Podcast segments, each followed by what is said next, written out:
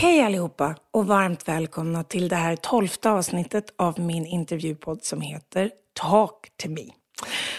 Jag heter Sarah Dawn Finer och kvinnan som jag samtalar med idag behöver egentligen ingen större presentation.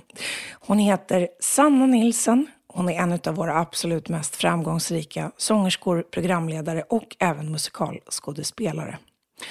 I det här samtalet kommer ni få träffa en lång tjej från en liten by som har jobbat i 25 år i musikens tjänst. Som nybliven 36-åring är det inte mycket som hon inte har fått göra i underhållningsbranschen i Sverige. Men ändå är det så att hon befinner sig mitt i livet på något sätt. Och det vi kommer att samtala om är för mig i alla fall en ganska unik resa som människa och som artist. Dessutom är det ju så att både jag och Sanna har fått äran att vara SVTs julvärdar. Så i och med att eh, det är den 23 december, idag, när det här avsnittet släpps, så vill vi såklart bjuda på en liten extra julbonus. Så lyssna efter det i slutet av intervjun.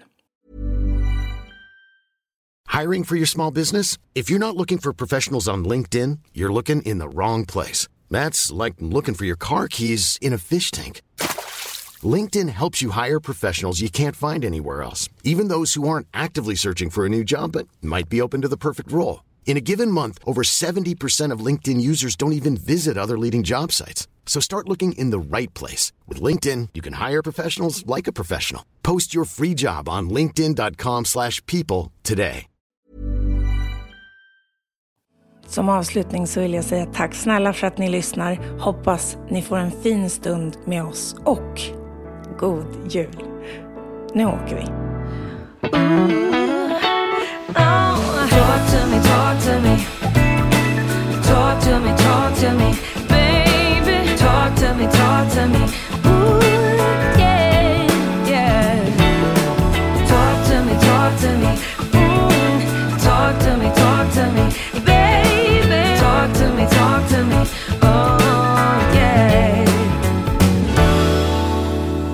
Jag får alltid en känsla av att jag ska prata skånska när jag eh, är med dig. Ja men be my guest. Det är också bra.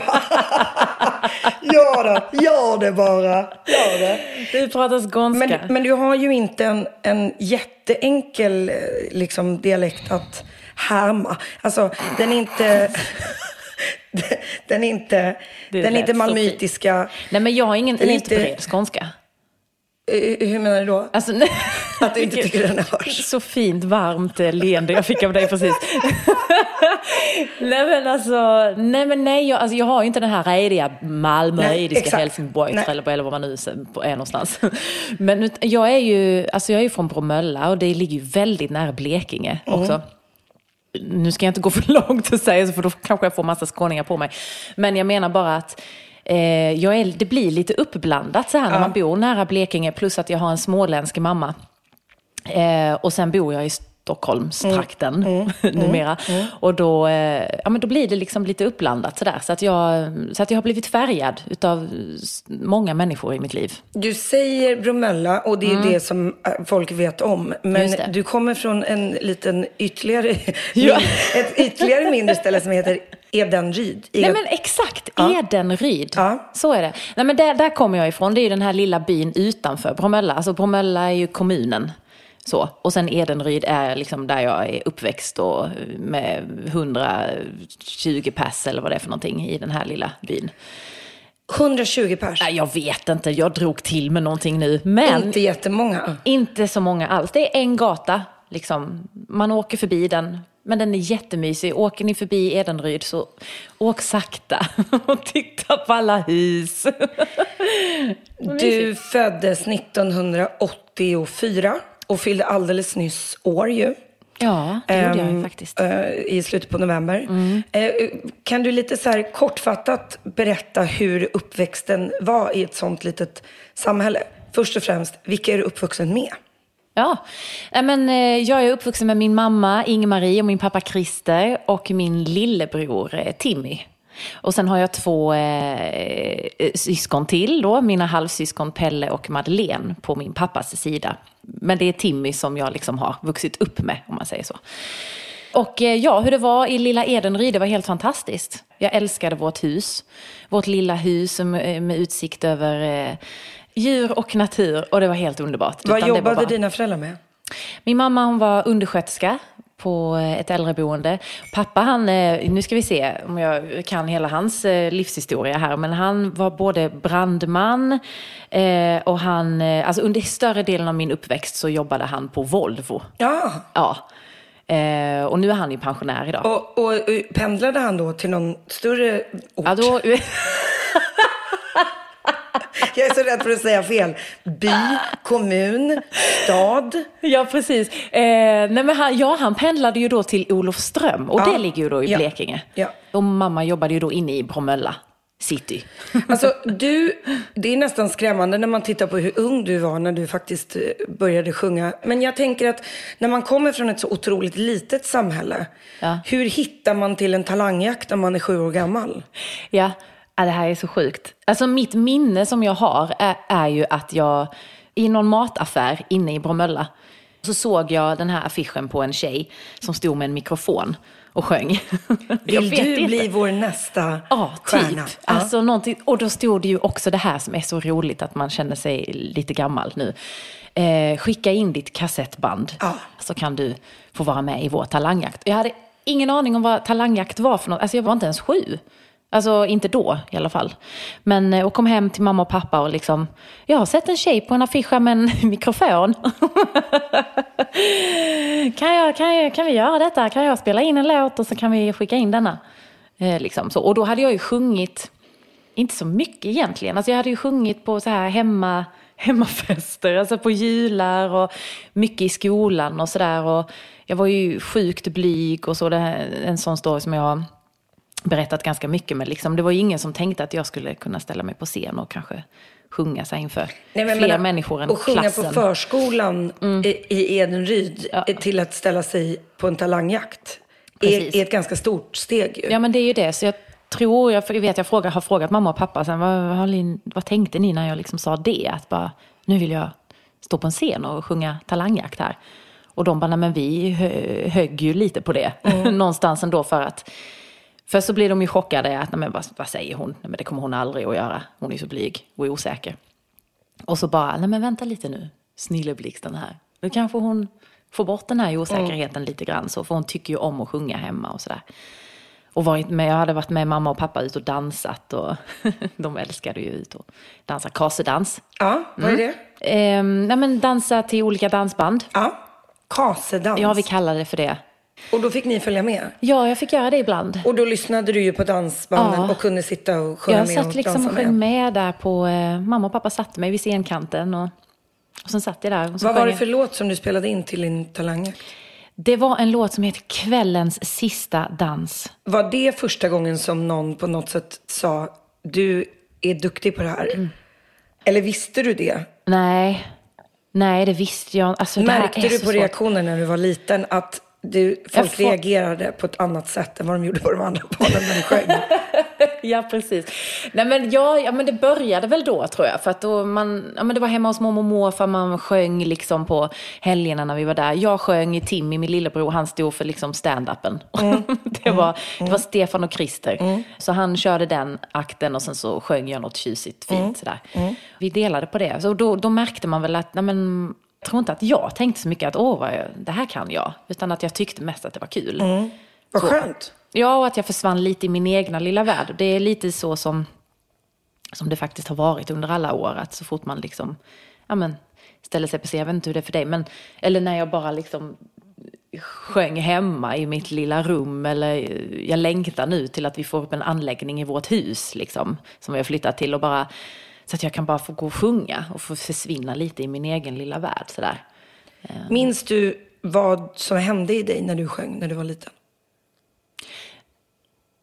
Ja, men jag kände mig så trygg. Allt annat försvann lite sådär. Jag var ju väldigt osäker och blyg och så. Och trodde inte så mycket på mig själv. Och sådär. Eller liksom var rädd för att göra fel. Och jag vet inte riktigt varför heller. Och då när jag sjöng så kände jag bara att nej, men det, här, det här är min grej. Liksom. Här kan jag eh, vara för mig själv och ingen som säger någonting eller så.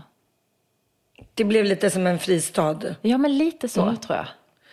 Sen gjorde du en talangjakt igen. Och Alltså jag gjorde massa talanger. Jag var ute flera år. du var ute flera år. Från sju års du, du fick ålder bl- till- blodad tand där efter första. det var ju faktiskt i Olofström på Matfestivalen 1992. Det var ju då min första talangtävling. Och där var också en sån här, en eh, talangjägare hette det då Mm. på den tiden. Karl Inge Lindorsson hette han. Som eh, tog massa bilder, du vet så här och, och, och ehm, sökte nya talanger. För mig, för mig Ja, det idag lät- som vuxen låter det som Det lät jättekonstigt. det lät jättekonstigt. Nej, men det var ju absolut så. Det, på, Ja, det var ju nej, jättestort på Ja. slutet 80, början på 90. Det fanns ju överallt liksom. Ja, och han ringde liksom till oss och bara, men jag, jag har massa kontakter eh, runt om i, i, i landet om, om ni vill fortsätta med det här med talangjakt. För det var ju jättestort. Men vad vann man då? Vad vann du? Eh, Jag vann en pokal ibland, du vet ibland vann man kanske tusen kronor eller, eller det kanske till och med var mer någon gång. Men det var, och så fick man diplom, alltid diplomer liksom. Eh, Fick du några kompisar under de här åren som du så brevväxlade med eller något som också sjöng? Ja, men lite. Alltså jag var ju så liten. Så det var kanske lite ovanligt att en så ung tjej var på talangtävlingar, så, så vitt jag minns. Men vissa var ju, mötte man ju liksom på olika, ja är du här den här dagen? Liksom. alltså det var som att man var lite på turné fast man tävlade. Spelade det någon roll om du vann? Ville du få Nej. Ett skivkontrakt? Ville du vara med i Melodifestivalen? Ville du Ja. sjunga på tv? Vad var liksom drömmen? Jo, men alltså Melodifestivalen vi- visst, var ju så konkret på något sätt, för det visste jag ju om att det fanns. Och det hade jag sett. Jag såg ju när Carola vann med Fångad av en stormvind. Ja, men det var ju 91, va? Och då, ja, sex år gammal liksom.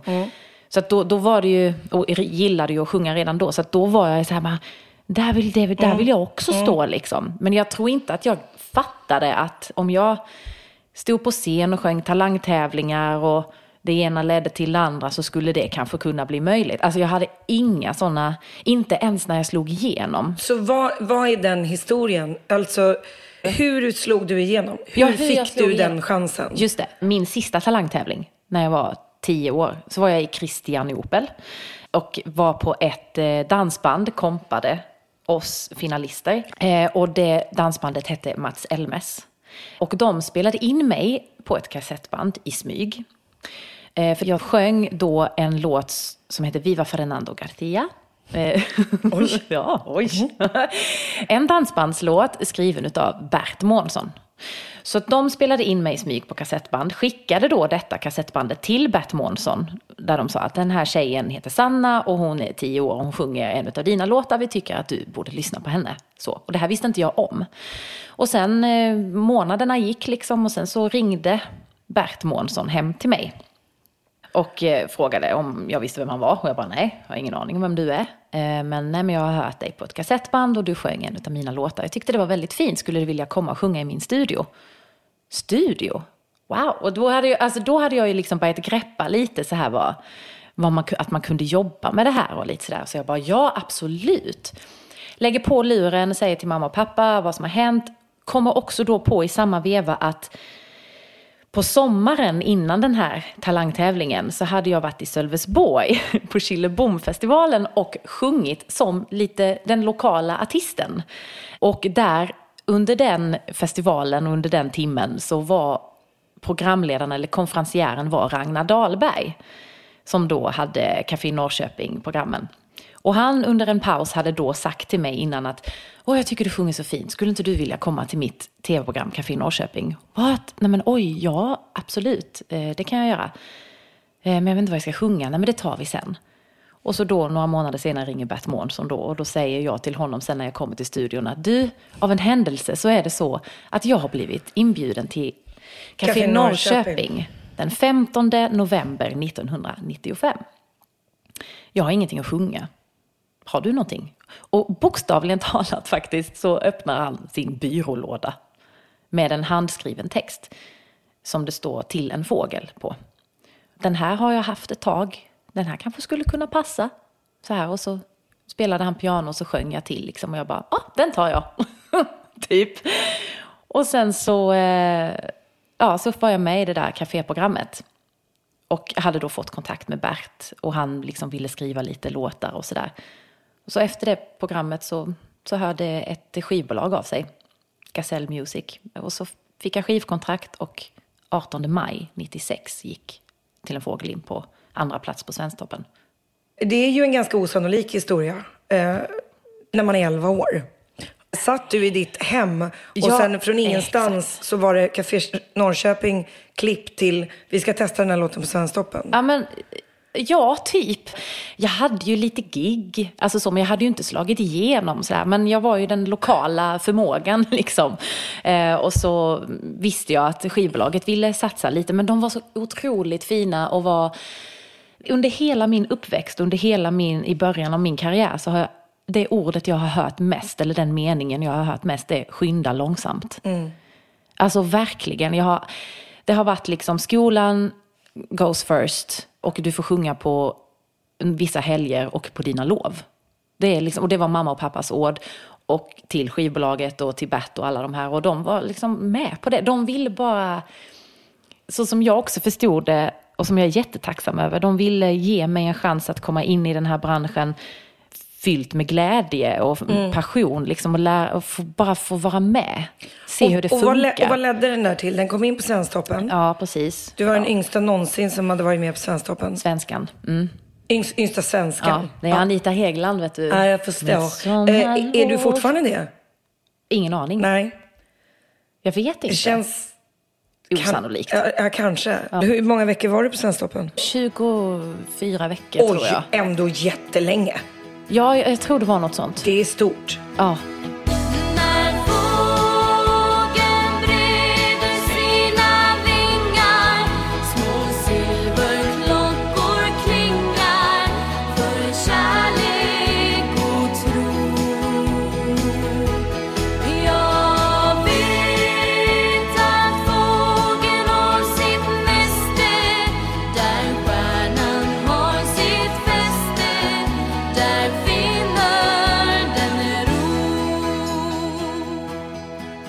Och det var ju så roligt. Eh, Kent Finell var ju programledare då. Så han ringde ju hem en eh, eftermiddag eh, när vi satt på altanen och bara Hej, jag heter Kent Finell. Jag bara, jaha, och vem är du?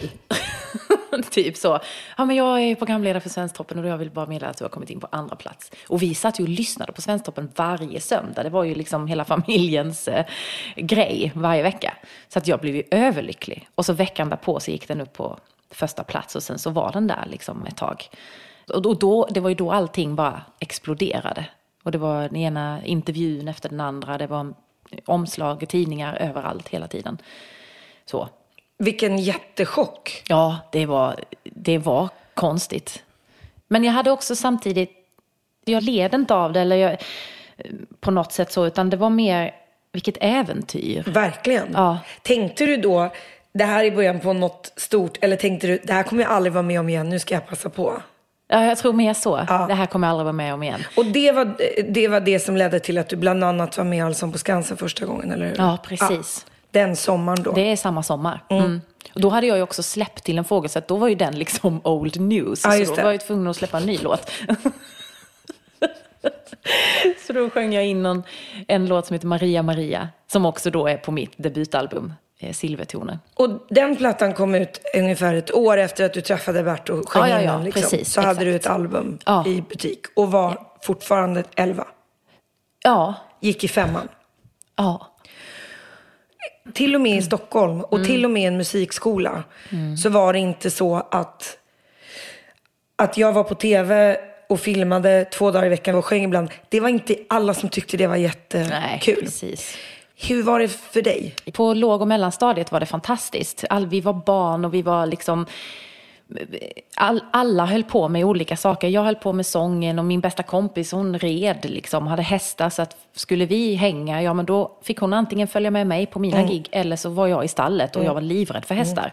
Eh, så det var, eh, så det var liksom inga konstigheter. Det var ju sen när man i sjätte klass tror jag. Vi började åka in till Bromölla och upp till, vi skulle liksom vänja oss vid att vara vid en annan skola. Det var högstadiet och vi, och då var det ju, alltså det du också nämner, att det var inte okej för alla. Alltså då sticker man ut. Man är tonåring och jag var offentlig då liksom och fortfarande väldigt blyg. Och väldigt lång. Var du så här lång då? Eh, Inte så här lång kanske. Jo, men alltså jag var lång. Hur lång är du? 1,80. Hur lång var du typ när du var 1,80. 11-12? Ja, men jag, ja, jag Alltså, vet inte. du var längst jag var, med jag var hästlängder, gissar jag. Ja, det var jag verkligen. Och alla killar också längst. ja, Ja. precis. Ja, nästan alla killar. Då är det inte jättelätt att, att Nej, inte sticka och ut. Inte sticka ut liksom. Men det var tufft, absolut. Och det var inte kul och det var... Eh, det är sånt som kommer tillbaka till en nu också. Min lillebror han gick ju då på mellanstadiet. Och eh, jag vet att han, när det hade hänt någonting i skolan där. Och eh, hela skolan hade samlats liksom och, och tittat på den här bilden som hängde ner utanför hemkunskapssalen. Så eh, Som var någon slags eh, mobbningsbild? Eller? Ja, alltså det var från en intervju liksom och sen hade de eh, ritat eh, typ en karikatyr liksom sådär. Eh, och, eh, och det var många som stod och skrattade och många som inte visste vad de skulle göra för det var inte all, alla var ju inte elaka, herregud jag hade en fantastisk klass liksom sådär. Ja men du vet, det var bara, du vet, man kände sig bara trängd in i ett hörn och så och så Timmy då, min lillebror, hade, där minns jag så väl, han hade ringt till mamma liksom och bara storgråtit, för mamma var på jobbet och bara, de har varit taskiga mot Sanna och du vet, alltså lillebror som bara, "Ja, jag vill inte vara i skolan och vi måste komma hem, vi måste hämta hem Sanna. Och så var det, men just hela hur det startade och hur, det, hur det kunde vara liksom och att jag, jag och brorsan, vi, han var alltid liksom, alltid stöttat och supportat och fått stå upp för liksom syrran också någonstans. Men eh, ja, Fint. det tycker jag Inte med. lätt, men fint. Nej. Eh, Var han intresserad av musik? Ja. Var kom musiken ifrån? Kommer den från just dina föräldrar? Ja, men på ett sätt gör den väl det för att eh, mamma och pappa alltid gillade ut och dansa och de gillade att lyssna på musik. Pappa hade en eh, gitarr hemma, han satt alltid och spelade lite Ulf Lundell liksom. Eh, hade någon Ulf Lundell-bok som han satt så här när vi kom hem från skolan så satt han alltid där och så. Eh, och mamma frågade, har du dammsugit? ja, jag har dammsugit. Okej. Men, eh, och mamma sjöng ju alltid för oss liksom sådär. Men ingenting som de själva utövade. Nej, nej, nej, men de var jättemusikintresserade och, och Mm. Ja. musikaliska. Ja, alltså till husbehov liksom. Hey, I'm Ryan Reynolds. Recently, I asked Mint Mobile's legal team if big wireless companies are allowed to raise prices due to inflation. They said yes. And then when I asked if raising prices technically violates those onerous two year contracts, they said, What the f are you talking about, you insane Hollywood ass? F- So to recap, we're cutting the price of Mint Unlimited from $30 a month to just $15 a month. Give it a try at mintmobile.com slash switch. $45 upfront for three months plus taxes and fees. Promo rate for new customers for limited time. Unlimited more than 40 gigabytes per month. Slows. Full terms at mintmobile.com. I'm Sandra, and I'm just the professional your small business was looking for. But you didn't hire me because you didn't use LinkedIn jobs. LinkedIn has professionals you can't find anywhere else, including those who aren't actively looking for a new job but might be open to the perfect role, like me. In a given month, over 70% of LinkedIn users don't visit other leading job sites. So if you're not looking on LinkedIn, you'll miss out on great candidates like Sandra. Start hiring professionals like a professional. Post your free job on linkedin.com/people today. Vad har du fått för bra egenskap från dina föräldrar och vad har du fått för dålig egenskap från dina föräldrar? Alltså mina föräldrar de, de var väldigt noga med att lära både mig och, och min lillebror eh, framförallt liksom att vi skulle vara väldigt ödmjuka. Eh, och, och eh, liksom, Vad synd, de har inte alls lyckats med dig. nej. Sveriges mest ödmjuka kändis, utan tvekan. Nej men ödmjuka, så här, och jag menar kanske att väl, så trevliga mot människor och eh, ha en eh, en respekt liksom, för det. så. Men med det sagt också så kanske det också är den lite negativa egenskapen. Eh, Det finns en försiktighet ju Ja, som kommer med det som, precis. säkert hämmar ibland i det här jobbet. Ja, men precis. Och att man inte... En del av det med mobbningsgrejen och utfrysningsdelen var ju liksom att du ska inte tro att du är någonting. Och då blev det ju också någonstans att vi ska inte säga någonting. Vi ska inte, du får inte vara för glad nu, du får inte Nej. vara för stolt och så. Och det, jag menar, det har ju de gjort av kärlek. Liksom, Självklart. sådär. Så det har ju inte varit något konstigt så. Men det, det, kan, det har hämmat liksom en, en hel del. Vi har väldigt olika uppväxt just Mm. i det där. Om man tittar på en amerikansk kultur som mycket mer är så här. If you want it, you go Ja. out and get it and you work hard och don't care about what people say. Och jag har blivit väldigt formad av att ha det, den pushen hemifrån. Men kommit ut i samhället och fått höra, här får du inte ta plats. Nej. Det blir någon slags kulturkrock med hur vi är uppvuxna i det här landet. Mm. I grund och botten så finns det någon slags grundjante i Sverige. Ja. Så att jag förstår att det är eh, en, en positiv och jättefin egenskap i början och sen en ganska krånglig egenskap när, när det kommer till att du, Ja. du behövde ta plats och ta beslut och stå upp för dig själv. Och så Ja, jag, jag minns faktiskt under något skivbolagsmöte så här, var, eh, hade gjort någonting och så med, med andra artister också. Och, och jag bara, men jag, jag känner inte att jag liksom, jag kommer inte riktigt till min rätt eller jag kommer inte riktigt fram liksom. Nej men då får du väl ta platsen då. Va? Men, och och då först så bara blev jag så här lite ledsen för jag bara kände, men herregud, ska inte ni bara pusha mig nu i rätt riktning? Och tills jag sen också började förstå att ja, men jag, jag, jag vet att jag måste göra det. Och, det- och det är väl det som också är, det är väldigt många som också frågar så här, ja men du, nu har du gjort så himla mycket och så här, och de senaste åren så slänger jag ju mig verkligen bara ut, bara för att jag tycker det är asläskigt och tänker att jag är värdelös, jag kan inte det här och det här kommer gå åt helvete. Och så gör det inte det. Eller att det i alla fall går vägen. Eh, Så, även om det, jag kanske inte känner att jag gör sakerna fantastiskt, men jag har vunnit någonting annat. Vid det här laget har du väl förhoppningsvis erfarenheten och tryggheten i att du vet Ja. att trots att det är svinläskigt så kommer du ju klara av det. Ja, och jag, det har också blivit någon slags styrka också, att jag tycker att det är läskigt. det är så sjukt på något sätt, men att jag tycker att det är, då är det ju kul. Alltså det är ju ännu roligare då när jag tycker att det är, precis. det gör ont i magen liksom. Och så Utmaningen är ju någonting Ja. att erövra. Det andra har du ju redan gjort. Ja, lite så. Hur var det när du lämnade skolan och började plugga i Malmö? Ja, det var som en dröm. Jag blev inneboende hos en dam, eh, Clary Berg i Malmö. Eh, så jag hade mitt lilla rum där, tre år. Och gick på gymnasiet på Heleneholm. Och eh, det, nej men det var som en dröm. Alltså då träffade jag ju likasinnade. Alltså alla ville eh, jobba med musik på ett eller annat sätt. Och jag hade också precis kommit med i Melodifestivalen för första gången. Och kände också så här, nu när jag kommer till en ny stad, en storstad och jag ska bo själv, jag var 15-16 år gammal. Och, och, och kände bara att nu ska jag stå på egna ben, jag ska lära mig massa grejer och jag ska få nya kompisar. Jag vill inte att någon ska veta vem jag är. Eller liksom, jag hade ju inte breakat på det sättet heller, alltså så stort så att alla visste vem man var.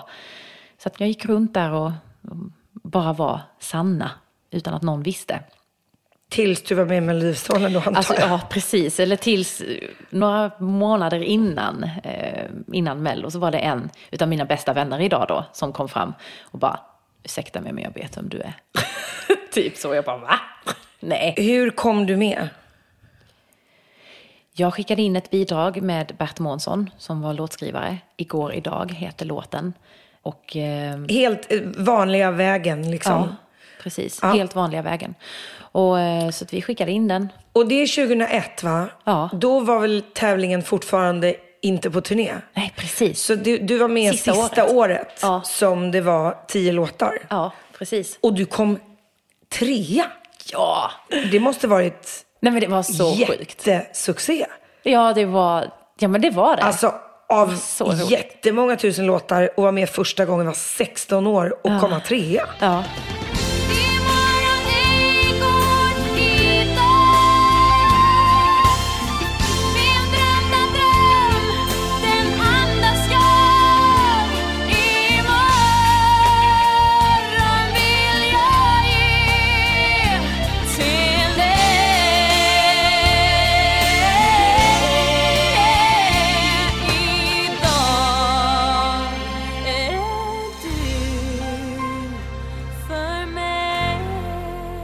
Jag, nej, men jag fattade ingenting. Det var, eh, nej, men det var, eh, det var fantastiskt. Och jag lärde mig så mycket också den veckan som man liksom var på. Ja just det, för då var det ju det ja. precis. Ja. Det är ju en vecka. Man Vem var det som liksom vann? där.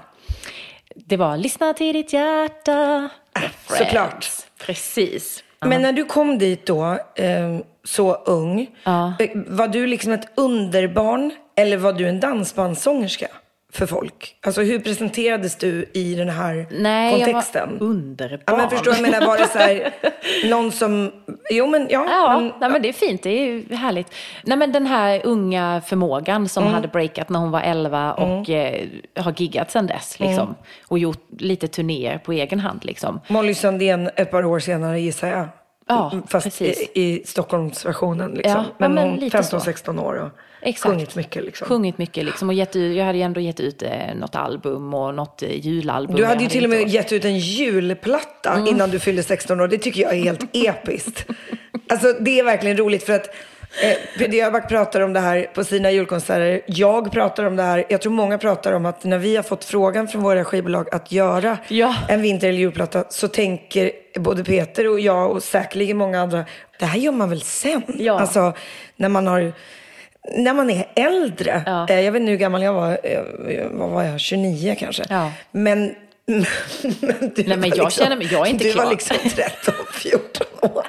Och bara, det är klart att ni ska Men det, det, det, är- när man tittar på det kommersiellt är det helt självklart. För att tar man en barnstjärna så är det klart att hon ska sjunga Min önskejul som den hette va? Ja, min Mm. önskejul. Så gulligt. Otroligt men jag, fint. Ja, jag älskade det. Jag, nej, men, så med mig har det också varit under hela första delen av min karriär att jag, nej, men, jag fick en låt och tyckte åh, det här låter kul. Jag har liksom inte tänkt så mycket heller på vad jag har sjungit. Eller, det är många som säger så här, men du sjöng ju dansband när du var liten. Va? Jaha, gjorde jag? Nej, det gjorde jag inte. Ja, musiken var ju Mm. dansbandsinfluerad, eller vad man ska säga. Eh, men jag sjöng aldrig... Och jag, Mats Elmes då som spelade in mig i smyg på det där kassettbandet, det var ju de som var mitt kompband då under ett par år. eh, Mm. Aha, de okej. första åren. De För fick jag, haka på de fick haka din på. karriär. Men det var jätteroligt. De var ju också smarta som faktiskt gav dig den möjligheten. Det är inte säkert att du hade fått den Nej, de var ju fantastiska. Och trummisen blev ju liksom typ min första manager också. Eh, så att det var, ju, det var så mycket som stämde, som var, blev så rätt. Och så. Men jag själv har aldrig sett mig som en sångerska i ett dansband. För det var ju, de var ju mitt kompband. Liksom. Och du Så. kanske inte åkte runt och spelade på danslokaler i flera år? Nej, det gjorde jag ju också. Alltså jag, det var ju så här Fick på den man tiden. göra det när man var så här Nej, liten? jag fick ju söka dispens. Och det var ju så roligt, jag var ju på det här eh, Ekebo. Jag älskar jag att du säger heter. de här sakerna till mig och tittar på mig i tron om att jag Ja, klart. vet vad det här är. Ja, men det vet det, du väl. Ja, men du vet ju, nej. Har, har inte du varit där? Nej, jag har inte det. inte Ekebos. Jag var så här, vad heter de, Sten och Stanley. Jag var föreband till dem på Ekebo. För att jag, kunde, jag fick bara jobba fram till klockan sju på kvällen. Sen var jag tvungen att söka dispens. Och vi sökte ju dispens varje helg. Liksom. Men då var, och så hade jag ju bara en låt att sjunga innan jag hade fått mitt kompband Mats Elmes. Så då var ju till en fågel. Och så då fick de kompa mig och så fick jag göra den fyra gånger för den här dansbandspubliken. Ja, men gud, så gulligt. Innan jag åkte hem. Jag dör. Ditt liv och din karriär känns nästan gulligt, pittoreskt och vackert. Mm. Liksom. Och också för att du har haft en sån positiv inställning både som människa och tror jag som artist. Ehm, om jag får bara gräva lite, nu är du ju Ja. vuxen så nu kan du ju se på det med andra ögon. Men du var ett barn, precis som jag, och turnerade med vuxna artister och vuxna musiker. Mm. Åkte du alltid med någon av dina föräldrar eller någon vuxen som såg efter dig? Mm. Och i efterhand, hur var det att vara omkring äldre män, mycket alkohol, en helt annan sorts liv än vad du levde som barn? Jag har tänkt på det själv jättemycket så. Mamma och pappa var alltid med mig. Eller så var det Bert Månsson då som blev min manager senare som var med mig. Eh, men jag hade alltid en vuxen som jag litade på. Just det här, den här biten, alltså att vara på turné. Jag tror att jag var min första riktiga turné. Det var ju då 2001 efter Melodifestivalen. Då gjorde jag ju en jättejulturné med Charlotte eh, Perrelli. Det var eh, Christer Sjögren och Sten Nilsson och Ragnar Dahlberg. Det var, det var 45 gig tror jag på, på fem veckor. På den här turnén tappade jag rösten. Jag Fick gå till läkare, skulle få utskriven medicin men ville inte ta det för det lät så himla läskigt. Så att jag eh, fick sjunga ändå på stämband som inte fanns i princip. Och jag hade sån hemlängtan. Alltså jag faktiskt. Jag, jag kommer ihåg att jag ringde mamma och pappa och grät varje kväll i fem veckor nästan. För att jag kände mig, inte utanför gänget, utan bara mer, så, jag var så oerfaren och så orutinerad på ett sätt att jag hade ju liksom inte jobbat med andra människor. Jag hade ju jobbat själv, jag var ju liksom soloartist och nu skulle jag dela scen med andra och, och, och ha hänget med andra och jag hade inte de sociala koderna liksom då. Det vet jag att det har jag jobbat med jättemycket liksom under, under åren som artist. Att, att känna mig som en i gänget. Liksom, så. Och så gjorde jag inte då, och det var inte på grund av dem, utan mer för att jag inte hade kommit in i det. Liksom. Och det var en sån krock för mig.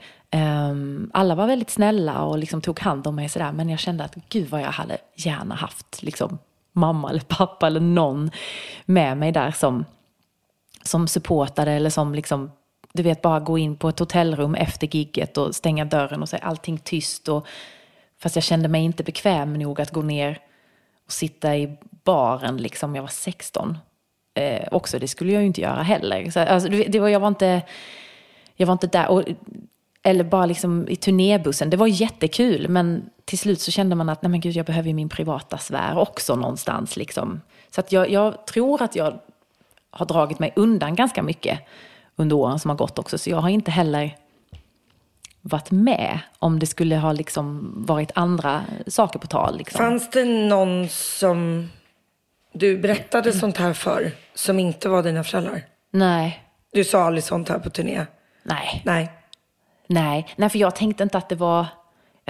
Alltså det var ju inget problem så egentligen. Det var, jag tänkte att det är hemlängtan liksom. Ja. Men de, det är klart att de märkte och jag vet, det var en gospelkör också med. De tog mig verkligen liksom under sina vingar på något sätt. Och, och vi, vi går ut och fika. Och jag gjorde allt sånt också. Men du vet, man är ung och man bara... Jag ville bara hem. Jag stod på scenen och tyckte det var härligt och jättekul. Alltså verkligen fantastiskt. Men sen bakom scen och... Jag kände mig nog inte jättetrygg i själva situationen att eh, ja, hänga backstage. Förstår du vad jag menar? Jag förstår, jag exakt, jag... jag förstår exakt vad du menar, bara för att referera till det du sa.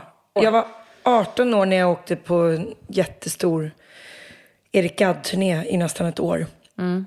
Hoppade av gymnasiet och jag minns ögonblicket efter ett par månader när det blev klart för mig mm. att vi behöver inte bli kompisar här. Vi jobbar liksom. Nej, precis. Och jag trodde, men vi ska ju bli familj. Ja. ja, eller för mig var det nog mycket mer så här att jag kanske inte riktigt visste vem jag var, alltså i detta så. Jag, det var inte det att jag bara, jag tyckte ju det var, nu kommer den här ödmjuka Sanna fram också, men jag måste säga det ändå, bara att, att det var ju väldigt nice och det var härligt att känna den gemenskapen, men sen så visste jag inte, gud har jag Nej, men då kom det här liksom upp också från, barn, eller från högstadiet. Kanske så har jag sagt för mycket Exakt. nu? Eller har jag sagt för lite? Mm. Har jag visat vem jag är? Eller vet de nu? Tycker mm. de att jag är trevlig? Mm. Eller tycker de att jag är för mycket eller för lite? Eller, och så går man undan istället för att man blir osäker. Liksom, sådär. Och det tog ganska många år, tror jag, för mig att, att börja känna att, nej men, för jag älskar att vara ute på turné nu. Alltså, jag har alltid gjort det för att få den där gemenskapen. Och det är där jag hänger med mina kompisar. Liksom. Sen till vardags, då är ju jag, det vet du själv, jag bara, nej, nej, då, jag, jag sitter hemma, jag tycker det är superskönt att ta det lugnt, träffa någon lite då och då. Betydde det att den turnén inte riktigt visade vägen till en bransch och en karriär som du kände så här, det här är jag sugen på? I och med att det inte var jättelätt. Nej, precis. Eller var det så här, okej, okay, det här är bara att bita ihop, det här gör vi nästa år igen liksom? Ja, för någonstans så tycker man ju att det är väldigt roligt också. Mm. Det är ju det att stå på scen och att få lära. Jag har alltid drivits av att, eh, att lära mig saker. Och att, att utmaningen liksom ändå har funnits i det. Även om det har varit jobbigt på vägen säkert ibland. Och då till exempel, det var ju en, en turné, ett, ett exempel liksom. Där alla också lärde mig väldigt mycket och alla var väldigt måna om att jag skulle ha det bra. Så. Men jag tror att jag, jag kom hem till min mamma och pappa, det var tryggheten. Och jag fick göra mina egna gig och sen så liksom växte man i det på något sätt. Jag vill ju inte ge upp det där utan det var ju, det var ju inte något hinder på vägen så utan det var mer bara det var skolan liksom. Jag fick lära mig mycket. Vad gör du efter gymnasiet? Jag släppte singlar och jag hade precis också börjat jobba med Kalle Moraeus och Orsa Spelmän. Så vi var ute på julturnéer tillsammans och hade skitroligt och lärde mig så mycket. Och hade liksom också, ja men nu hade, hade det gått eh, ett par år efter första julturnén liksom som, där jag var lite osäker och blyg och så. Och sen så nu så bara kände jag att nu hade jag hittat lite mer plats. Vem jag var i ett turnésammanhang och sådär. Så det var det jag gjorde och sen så eh, sen fick jag då ett nytt skivkontrakt med Lionheart. Så då flyttade jag upp till Stockholm. Hur var det att flytta till Stockholm? Nej men det var jätteläskigt. Jag kände ju ingen. Jag, hade, jag flyttade upp med min eh, dåvarande pojkvän. Eller han bodde ju utanför Stockholm så vi skulle bli sambos. Så det var ju liksom, det var vi två. Så, och det, det gick ju bra men jag, jag jobbade ju mest. Alltså faktiskt. Jag, det var så jag lärde känna människor genom att bara jobba. Och tyckte det var läskigt. Det var ju liksom en storstad och Du hade varit uppe ett par gånger gissar jag och gjort tv och sådana saker. Men du kanske inte kände till stan någonting. Nej, ingenting. Alltså, herregud, tunnelbanan lärde jag mig. det tog flera år. Ja, exakt. Det tog flera år kändes det som. Och för här mig är du lära. typ 21 när du flyttar upp eller? Ja, 20, 21 någonting. För många så är det nog så att fram tills, jag vet inte vilket år, men eh, så, så såg man dig eh, i Melodifestivalen och på julturnéer. Ja. Och någon gång däremellan på något annat tv-program. Ja. Det har alltid varit fläckfritt liksom. Mm. Alltså både din karriär men också dina framträdanden. Du, har- du har varit med i Melodifestivalen sju gånger. Ja. Du har alltid kommit till final. Ja, ja Det betyder att det finns något oerhört likable i allting som du gör. Det är ganska svårt att komma till final. Det är ännu svårare att komma till final sju gånger. Ja. Har Ja. du känt dig accepterad av det där sammanhanget? Har du känt att här hör jag hemma? Ja, men också för att jag har alltid älskat Melodifestivalen och kunnat uppskatta all, många olika genrer som liksom är med i det och varit nyfiken på att testa nytt och sådär. Jag lärde mig också att det är ett fantastiskt fönster för oss att visa upp vad vi gör nu. Så att jag har liksom aldrig sett det där som att nu ska jag vinna. Utan jag, är, jag är, har visat var jag står nu liksom. Vad har du vet- haft för liksom människor runt omkring dig i det där? För att det finns ju jättemycket människor i Melodifestivalen som stressar och bara vill vara med på något sätt när det går bra. Nej, alltså jag har inte haft de känslorna runt omkring mig heller. Att nu ska vi gå in i detta och det ska bli en bra, placering eller det här borde funka bra. Alltså helt ärligt. Jag, jag, jag minns när vi gjorde Empty Room 2008. Då kände jag kanske för första gången för mig i Melodifestivalen att plötsligt så kände jag någonting annat för en låt än det här som jag också har berättat. Åh vad kul, fin låt, bra låt, det här är roligt, det ställer jag upp med. Men den här kändes på ett annat sätt. Och det är från 2008 som jag tror också att Sanna Nilsen alltså har lärt känna sig själv lite mer musikaliskt och vem hon kanske faktiskt... Det är skönt att jag sitter och pratar om mig själv i tredje person. Men, hallå. Go ahead. ja, men du fattar vad jag menar kanske. Jag fattar precis. Då, då gick det ju väldigt bra. Det blev en andra plats, det blev folkets röst och det var väldigt många som trodde att vi skulle vinna. liksom. Var det inte jättefrustrerande att du kom så sjukligt nära? Alltså nej, Eller var det skönt? kanske till och med det. Du fick folkets röst, Charlotte fick juryns röst. Ja, eh, och hon vann med Hero. Ja. Och åkte till Eurovision. Ja. Man får ju ändå folkets kärlek och man Ja. kommer tvåa och alla säger "Åh, jag vill bara säga att jag röstade på dig. Jag Ja, tyckte du skulle ha vunnit. Det är ju var- mycket härligare position än Ja. att vara på och vinna och inte... Är det ingen press på mig? Nej. Ingenting. Och jag tror att jag fattade det direkt också. Alltså, Då så. började du också på riktigt sjunga på engelska. Ja, precis. Eh, Kände du dig mer hemma med engelska? Nej, inte, inte med det engelska språket Nej. kanske, men jag tyckte att det var lättare att välja låtar på engelska, alltså texterna på engelska. Jag tycker själv när jag skriver min egen musik, jag vill gärna skriva på svenska, men jag börjar alltid skriva mina låtar på engelska. Jag tycker det är lättare att nå målet. Jag tror att jag har mer distans till känslorna då. Och sen när jag ser vad, vad har det blivit på engelska så försöker jag liksom då har jag redan eh, öppnat på hjärtat där. Och då är det lite lättare att gå över till svenska språket. Does that make any sense? Absolut. Ja. Det är väldigt avklätt att sjunga på svenska om man sjunger väldigt personliga texter. jag hör någon som har lyssnat på Céline Dion Precis. och så får man en empty room som låter som en sån låt. Och så känner man, åh nu fattar jag. Ja, men jag älskade den texten. Det var någonting som slog an och jag vet egentligen inte riktigt än idag vad... Men så fort jag, vi sjöng den i studion så började jag gråta. Alltså det var som att ta Tror- på en knapp liksom. Och så. Tror du inte att du bara hamnade i en, på en mycket ärligare plats än vad du Ja. hade varit i livet? Jag tror det. Och jag, jag blev liksom äldre och jag började förstå mer och vem jag var och vad jag gör. Alltså det blev ja, ännu mer på riktigt på något vis. Ja, ibland tar det där tid tror jag, att landa i sig själv. Ja men gud ja. På olika Jag letar sätt. fortfarande. Ja, herregud. Men det gör man väl alltid Ja, eller? verkligen. Ja, tack. Ehm, innan vi pratar om att du vann, för det gjorde du ju den sjunde gången du var med, två gånger efter, efter du nästan hade vunnit. Jag har inte ens vågat tävla igen, så jag tycker det är ett under att du vågade tävla så här många gånger. Det var också första gången jag träffade dig. var ju Just på Melodifestivalen det. 2007 när vi var i samma deltävling. Ja.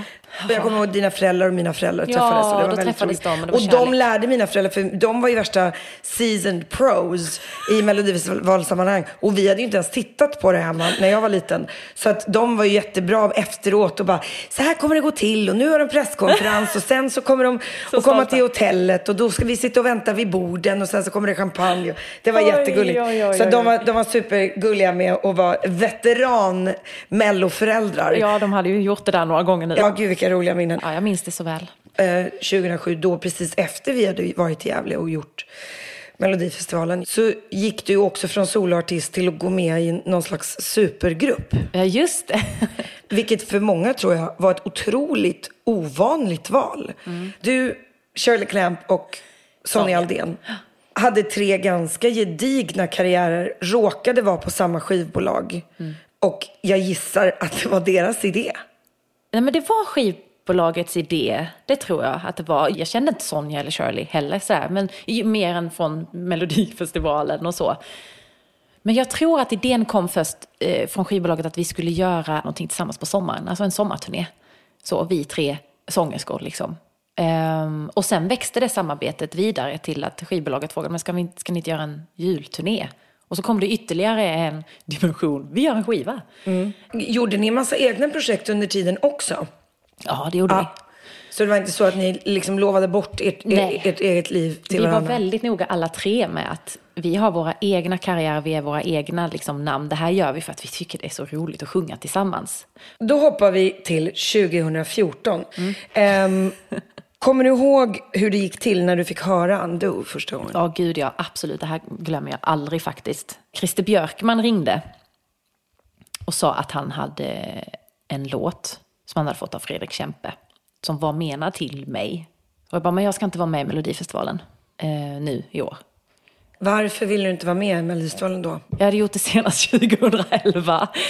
Och helt krasst så vill jag faktiskt vara programledare för Melodifestivalen. Jaha, den, den drömmen hade redan Den, kommit? den hade påbörjats redan 2007, tror jag. Oj, okej. Ja. Mm. Vem berättade du det för? Eh, Lotta, min manager. Vem Eh, berättade Lotta det det för? var nog till och med hennes idé faktiskt. För det, så här har det också alltid varit att någon har sagt till mig, du borde ju göra det här. Ser du inte att du skulle kunna göra detta? De har ju liksom byggt det framför mig och så har jag fått säga, nej, inte kan väl jag. jo, och sen så bara, du vi kanske skulle göra det här. Ja, äntligen, tack. Men det är väl lite så, så jag tror det var Lotta som faktiskt sa det. Nej, men nu programlederi liksom.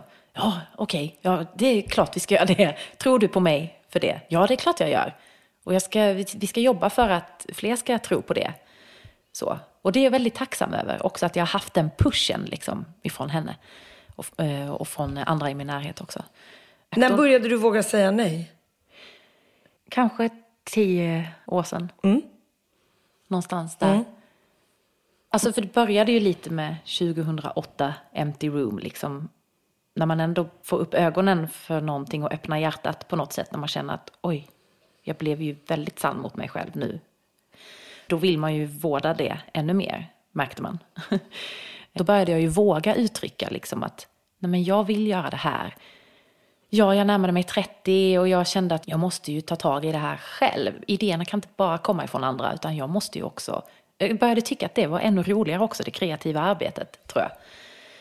Så att då blev det ju viktigt för mig att göra saker som också kändes rätt hela vägen. Var det läskigt eller var det befriande? Det var läskigt. Jag minns också, för att jag lämnade ju mitt, det skivbolaget jag hade haft då ganska länge här uppe i Stockholm. För att jag kände att jag, inte för att jag inte var nöjd egentligen, utan mer att jag, jag ville ju göra andra saker också, kanske behövde, jag kanske ska gå vidare bara. Hade ingenting egentligen. Men visste att jag ville göra en akustisk skiva. Och hade två turnéer i bagaget med eh, Jocke Ramsell då, som även är min sambo, som spelar gitarr. Och de turnéerna hade gått jättebra. Så då gick jag till ett annat bolag och frågade, skrev ett mejl liksom. Hej, vill ni ta ett möte kring detta? Och de bara, ja, absolut. Så jag gick på, på lite möten och så gjorde jag den där akustiska skivan liksom. Och fick göra det och kände att jag vågade ta steget själv först. Innan någon annan sa att, ska du inte göra det här? Och det var häftigt. Läskigt, men också, jag kände mig vuxen.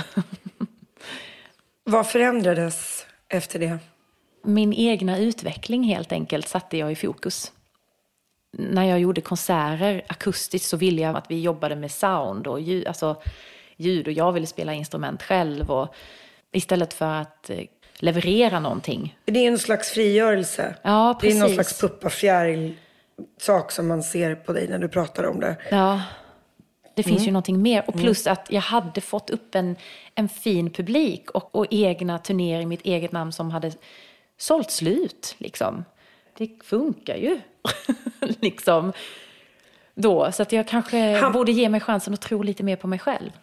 2014 eh, så var du med med, med låten Undo. Mm. Du sa du ville inte vara med med Melodifestivalen och sa prompt nej. Och sen gissar jag att du till slut fick höra den här låten. Ja, och då var det ju då tredje gången de ringde bara, men kan du inte bara lyssna på den? Ja, men Fredrik Kempe har skrivit den och så är det David Kryger som också har skrivit den. Jag bara, vad sa du David Kryger?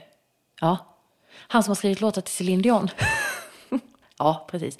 Jag kan, komma, kan jag komma imorgon klockan tio? och då var min tanke bara att jag ville träffa David Kryger. jag bara, okej, okay, jag kommer att lyssna på låten, men jag ville bara höra hur det var att jobba med Céline Dion. Så första timmen, innan jag ens lyssnade på låten, kom till Davids studio i stan och bara, nu måste bara, alltså du, jag, du är ju min idol och, du har skrivit, och han hade skrivit Backstreet Boys och det var hur mycket som helst. Jag bara, hur är det att jobba med Céline Dion? Hur är hon? Och vad, alltså, känner du henne? Bla, bla, bla. Så jag var så starstruck. Så han fick berätta om det. Och, eh, och sen så sa jag, ja okej, ni hade en låt ni skulle spela också. och då, spelade, då fanns det ingen demo. Då var det Fredrik Kempe som satt och spelade en vers och en refräng. Och så vet jag att jag sa till Fredrik, oh, varför gör du så här mot mig? Vadå, säger han. "Nej, men jag vill, jag skulle ju inte vara med i Melodifestivalen nästa år. och sen så tackade jag ja. För jag tyckte den var fantastisk. Tyckte du inte att det var svårt att sjunga den? Jo. Och du tänker, det här var svårt, det här ska jag lära mig. Ja, Ja, ja, jag lite vet. så. Det så är det ju. Det är ju, det är, det är ju jag. Ja. Den där höjningen är ju liksom, det är så svårt. Jag, är så, jag var så imponerad när jag såg det.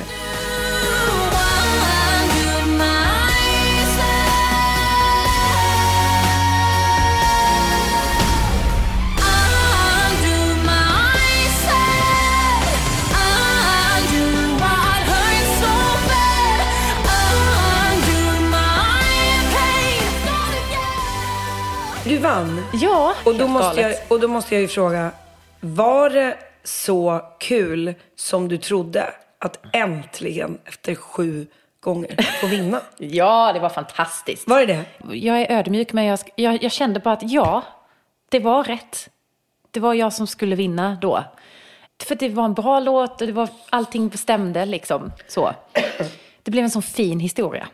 Så att jag var superstolt och jätteglad över det. Det enda jag var livrädd över var hur fan ska jag öppna champagnen? Det tyckte jag var svårt.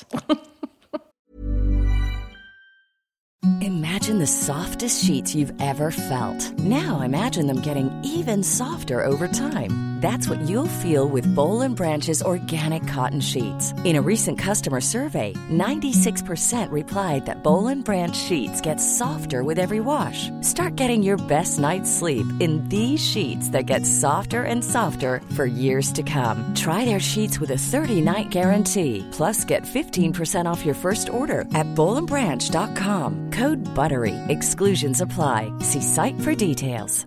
Planning for your next trip? Elevate your travel style with Quince. Quince has all the jet setting essentials you'll want for your next getaway, like European linen, premium luggage options, buttery soft Italian leather bags, and so much more. And is all priced at 50 to 80% less than similar brands. Plus, Quince only works with factories that use safe and ethical manufacturing practices.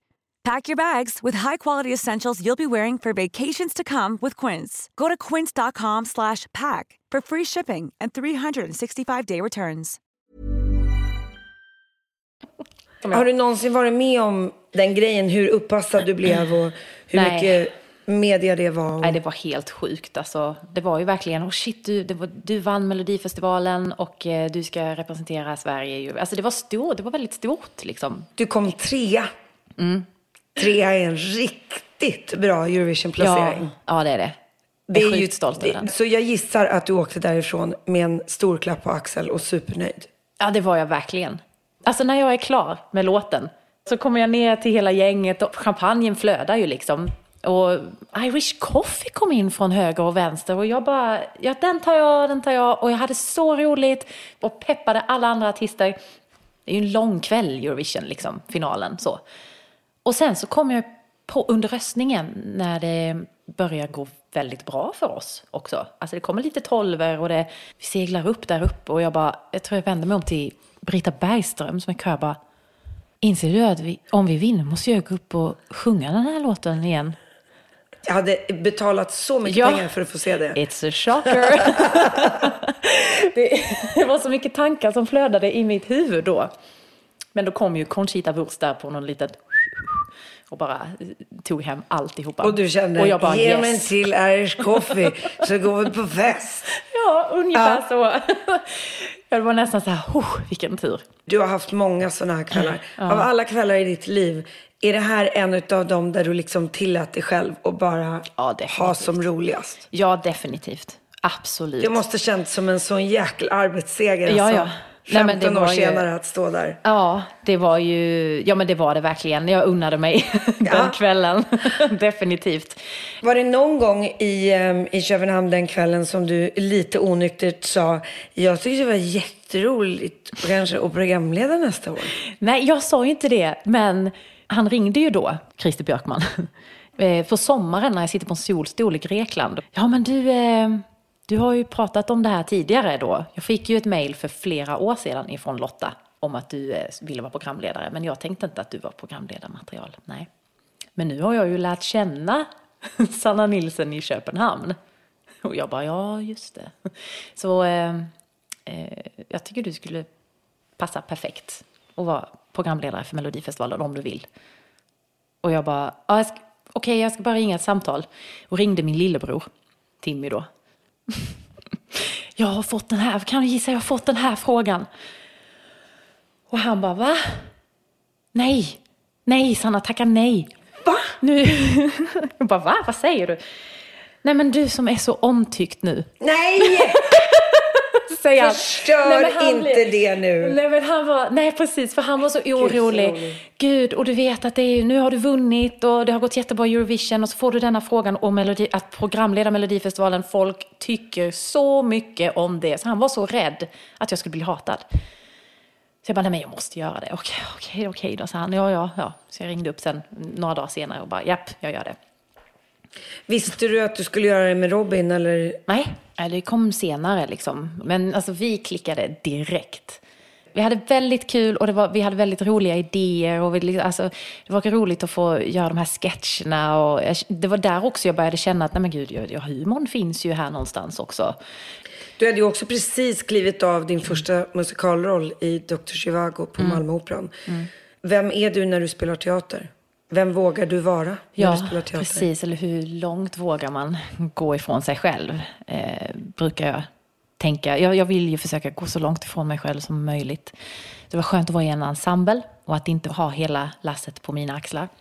Och jag tyckte ändå att jag, jag gick igenom jättemycket känslor, vilket jag gör alltid i och för sig när jag ska gå in och göra en produktion som jag inte är van vid. Men just med Dr. Zhivago, min första musikalroll, så kände jag bara, jag är totalt värdelös.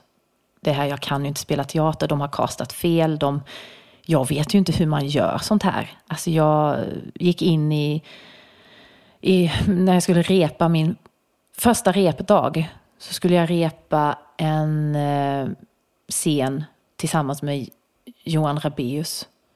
Det var liksom den första skådespelaren jag träffade. Och han var helt fantastisk, men jag var ju livrädd. Dessutom var det en scen som i början av eh, musikalen som handlade om ett övergrepp. Och det var det första jag repade. men vi hade ett fantastiskt eh, samtal innan. Eh, och det var Ronny Danielsson som var regissör. Och han var så Alltså han var så fin och så fantastisk och tog allting så lugnt och sansat. Det var bara vi. Eh, det var han, jag och Johan Rabius och en teaterpedagog. Som, eh, som satt och pratade om det här liksom och bara för att ta udden av allt det jobbiga och, och så. Så att, ja, de guidade mig igenom eh, hela processen på ett väldigt, väldigt bra sätt. Men jag kommer ihåg att jag liksom varje dag bara kom hem och bara, åh gud, jag kan inte det här och jag, när ska de komma på att jag är en fake liksom? Så. Men sen vaknade jag en natt och bara, men det är ju så här, eh, du måste bara släppa på allt som är jobbigt och du måste bara eh, hänge dig lite mer åt, försvinn in i teaterns värld lite liksom och testa det och testa släpp på kontrollen. När jag vågade det så var det ju faktiskt som en liten ny dimension att komma in i. Och hur kändes det? Det var faktiskt jätteskönt. Då var det inte så läskigt längre. Då ser man ju saker och ting lite klarare. Upptäckte du någonting i dig själv eh, efter den processen? Ja, men, jag, ja, men just att jag, jag vågade lite mer. Det hade väl kanske släppt lite tidigare, men inte kanske fullt så mycket. Men att det är okej att inte ha koll på allting jämt eller kontrollen och också låta någon annan styra skeppet lite. Att göra fel och för det är ju i det som gör att, att man utvecklas också. Det måste vara ganska befriande, tänker jag då, att du gick in i Melodifestivalen med det i bagaget. För det Ja. gjorde nog att du vågade lite mer Melodifestivalen. Ja, jag tror det. Och jag tror att det har också att göra med Köpenhamnresan, alltså Eurovision, att, att Christer Björkman och de såg också någonting annat. Att jag släppte fram en annan sida liksom. Var är hon resten av tiden? Alltså, var har hon varit de andra 15-20 åren när du är ute och turnerar? Hon som släpper fram en annan sida. Är det, tar det lång tid för dig att Ja. visa det i ett sammanhang? Eller är det faktiskt så att, Mm. att, att du inte är den personen så Mm. ofta? För mig tror jag det bara handlar om mod i allt.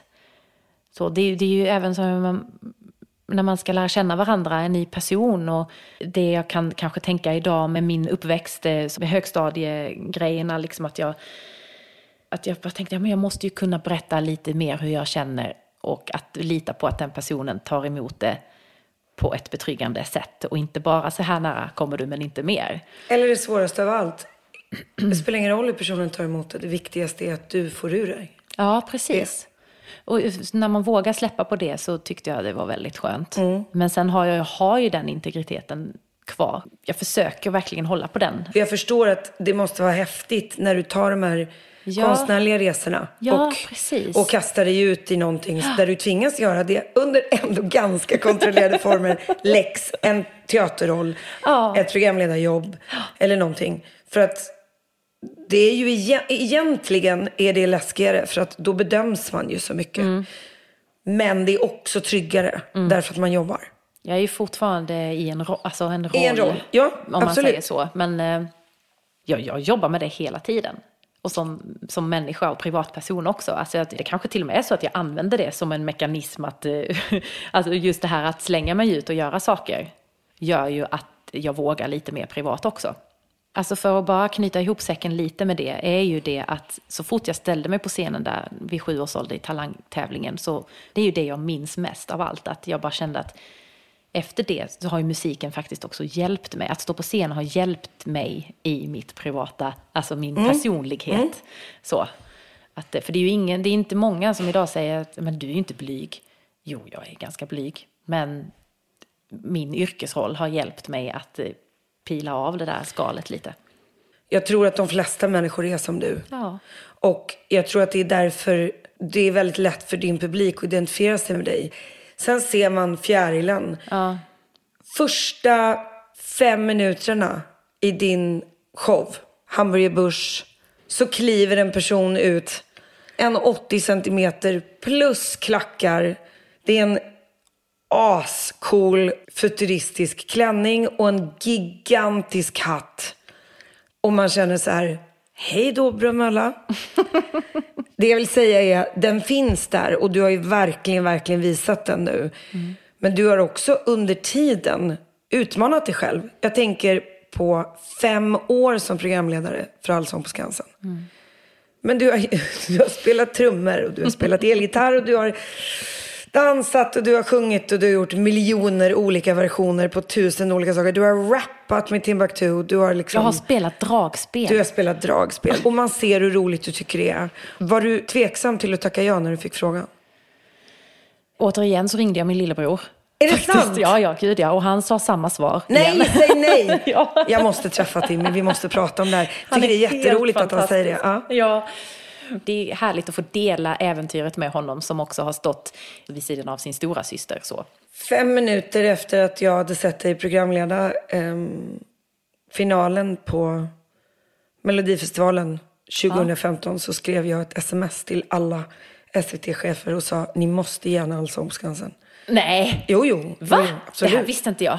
Nej, jag tyckte gud, jag kändes fint. väldigt hemma där. Tack så mycket. Jag, alltså jag blev jättenervös när jag fick frågan. Det jag var mest nervös över, det var ju intervjuerna. För det har jag ju aldrig gjort. Så var det Tilde de Paula som sa till mig sen när jag hade tackat ja, hon bara, fast du har ju blivit intervjuad i typ tusen år. Så att du vet ju ungefär. Artister är inte heller jättelätta att intervjua ska jag bara säga. Nej! Nej men alla är ju så olika. Eh, jag hade ju också från Tilde de Paula som hade sagt eh, ställ öppna frågor bara. Ja, öppna frågor. Vad är öppna frågor? Ja, men du vet så här. Och sen så Hur kanske... har din sommar varit? Ja, bra. liksom. Då kunde man få det svaret. Men det är så mycket annat som jag har kommit ifrån också. Alltså man har gjort allsånger och man har presenterat och man har kanske gjort något nummer och ja men du vet så här. Och sen går allting så fort och det ska vara energi och publiken måste se glad ut. och så kommer man då och nu ska, det, nu ska du som artist som jag intervjuar ska känna dig så trygg som möjligt. Och så kanske du är lite nervös och så ställer jag, hur har din sommar varit? Bra. Då fick jag lite panik de första, liksom, första sändningarna där och bara känna att men jag måste ju verkligen vara lite mer förberedd. Och det är det jag försöker vara nu. Fem år har du gjort det. Och tackade ja till ett sjätte. Hur många år hade du tänkt att du skulle göra det när du först tackade ja? Jag tar ett år i taget. Och det var så jag sa till SVT och det var så vi pratade om det också. Hur sent bestämmer du dig? Eh, Ja, det beror på när jag får frågan. De senaste åren har jag ju alltid skrivit på kontraktet två timmar innan sista sändningen då. För att jag har, jag har tyckt det var en rolig grej att jag avslöjar i sista avsnittet varje sommar om jag fortsätter som programledare eller inte nästkommande år. I år var det pandemi och ni gjorde det absolut svåraste tv-programmet som man kan göra. Alla ni som gjorde tv i somras. För mig som programledare så var ju jobbet ännu viktigare någonstans. Att eh, hålla uppe energin och eh, hålla uppe intresset. Vi gör ett tv-program riktat till tv-tittarna. Plus att det rasslade ju in kommentarer och brev till oss från människor som satt och tittade som var ensamma. Som också sa att vi har aldrig varit på Allsången förut för att vi kan inte komma dit. Vi bor här uppe eller där nere och vi, jag har den och den sjukdomen. Jag kan ändå inte komma och titta på er ett vanligt år. Så att i år kändes det faktiskt som att ni på riktigt gjorde programmet för mig. Fem år har du gjort det. Du har vunnit två kristaller som eh, bästa svenska programledare för det här jobbet. I år har du gjort en eh, jätteroll Ja. som heter Fanny Bryce i musikalen Funny Girl. en av Barbra Streisands stora paradroller. Ja. Vad var roligast med att få spela Fanny Bryce och vad lärde det dig den resan som det eh, ändå blev? För den har precis slutat spela Ja, precis. Och jag, åh gud, det är så svårt för att jag tycker att för varje föreställning jag gjorde som Fanny Bryce så kom jag lite närmare henne. Så att jag känner ju mig heller inte klar med henne. Liksom. Det känns som att jag fortfarande utforskar henne, liksom, vem min Fanny Bryce är. Om du bara jämför upplevelsen med Dr. Men jag hade fort, gick igenom fortfarande samma process med att jag är värdelös, jag kan ingenting, bla bla bla bla bla. Men jag var inte rädd. Jag tyckte inte det var jobbigt att och, och, eh, och utforska liksom sådär. Eller jag tyckte att det var, det var bara kul. Och för hon var så knäpp.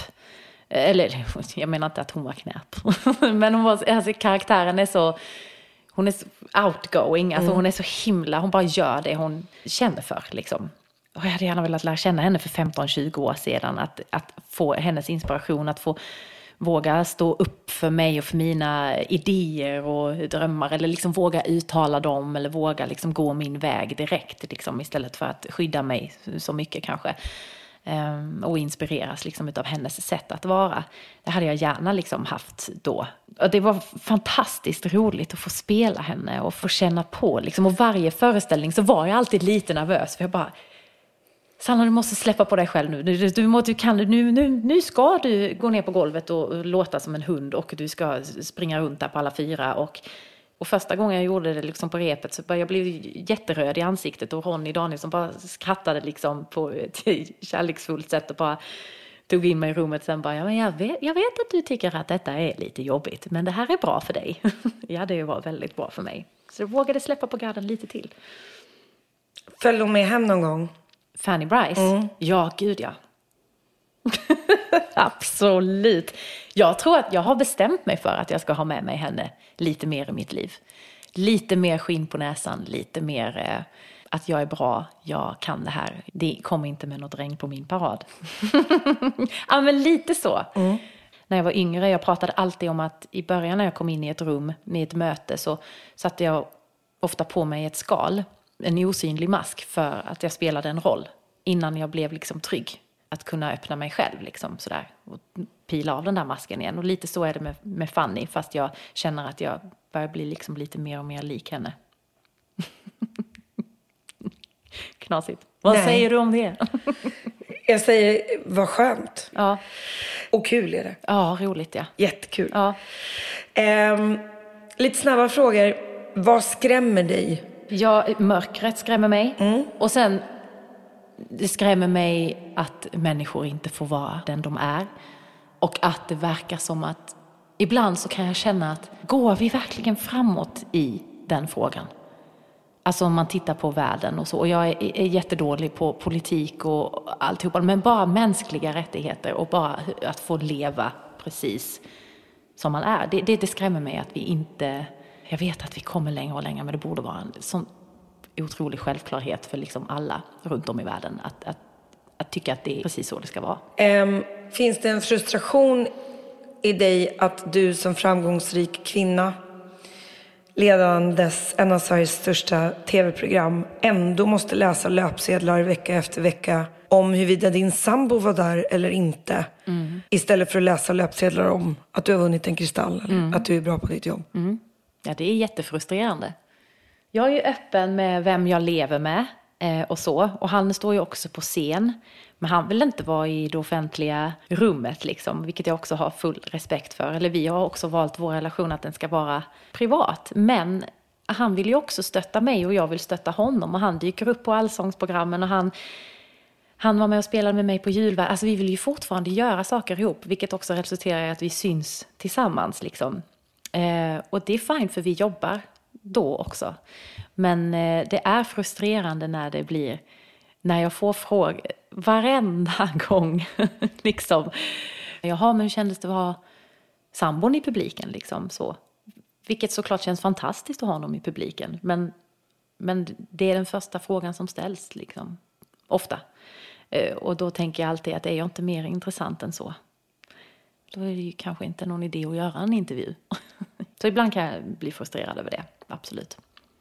Vilken är den bästa låten som du har spelat in eller skrivit? Jag tycker väldigt mycket om en låt som jag själv har varit med och skrivit eh, på senare år som heter Inte okej. Vilken är den sämsta låten du har spelat in? Som du helst aldrig skulle vilja sjunga igen? Va? Jag har inte gjort några dåliga låtar. Om fyra år så fyller du 40. Ja. Har du någon, någon vision för de nästkommande fyra åren? Vad skulle du önska blev bättre? Eller är du ganska nöjd? Alltså är? jag är, jag är väldigt nöjd med min livssituation och jag eh, älskar platsen jag befinner mig på. Och sen så, eh, jag kommer ihåg när jag fyllde 30 så kände jag att åh vad skönt det här var. Att fylla 30. Jag, jag har nog alltid sett mig som en 30-åring, tror jag.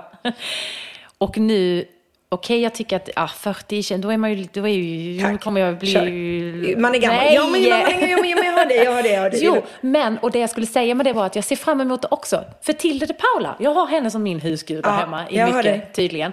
Hon sa det, du, när du fyller 40, då kommer du känna att du bryr dig så mycket mindre. Så Absolut, det bara det tror jag också. det. Och jag bara, det låter ju ganska härligt. Eller hur, visst gör det? Ja. Vi får, jag, jag hör av mig nästa september och säger ja. om det hände. Mirakulöst. Nu är jag 40 Sanna, I don't give a flying fuck. Du bara, vad you." härligt, vi hörs om fyra år. ja, precis. Eh, kära vän, mm, vi ska göra tio snabba. Tio snabba med Sarah Dawn Finer. Är du beredd? Ja, Okej.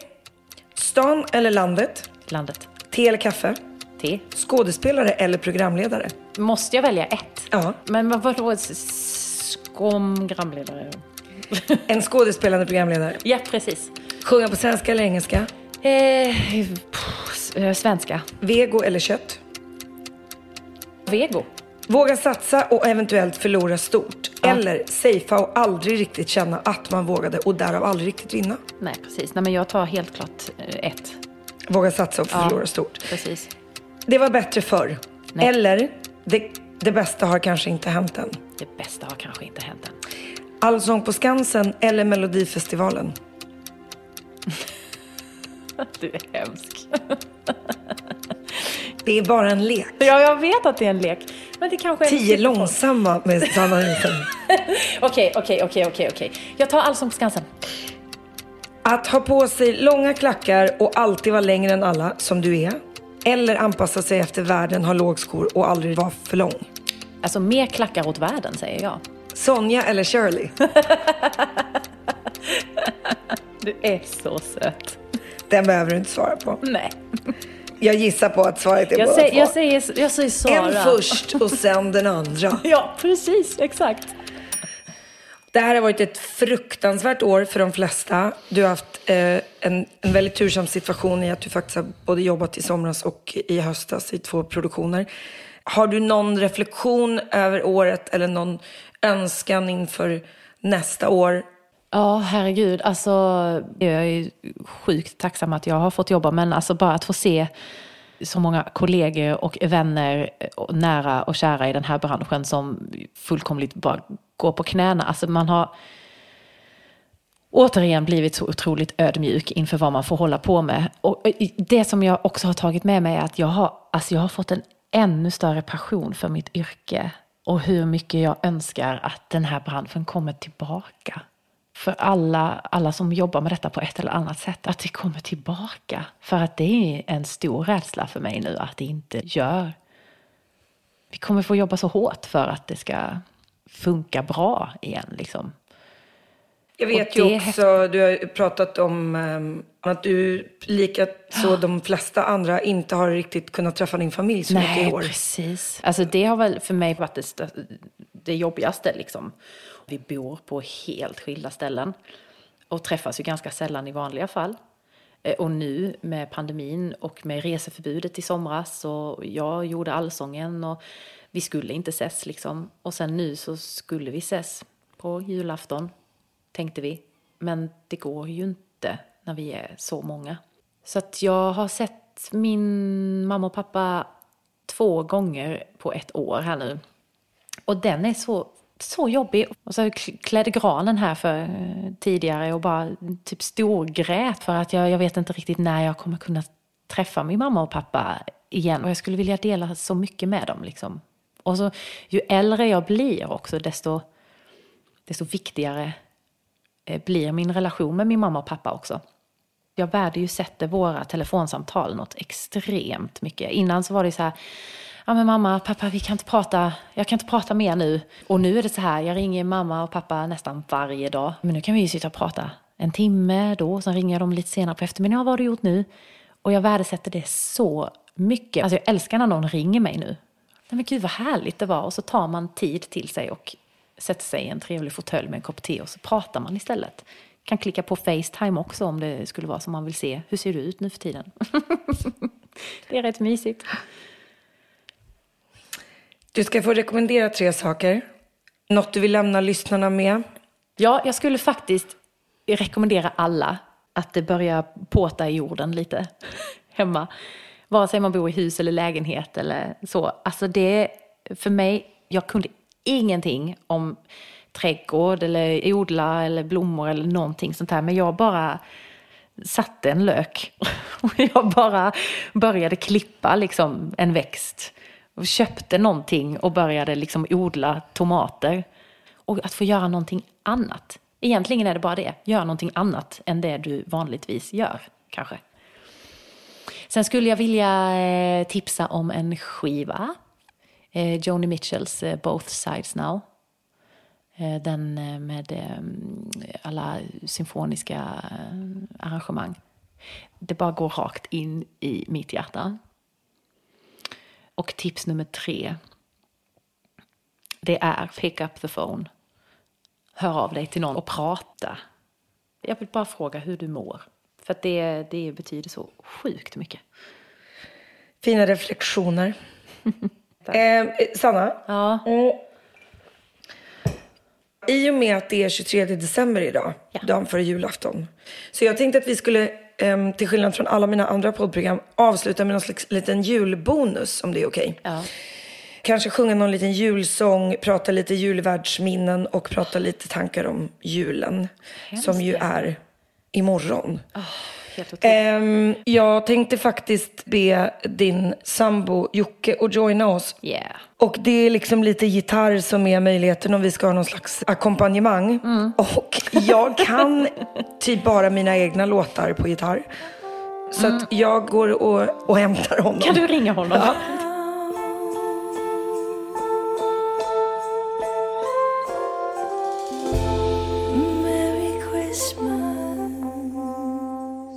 Hej Jocke Ramsell och eh, välkommen till den här lilla podden. Du, det här är första gången som jag har en extra gäst, en musikalisk gäst.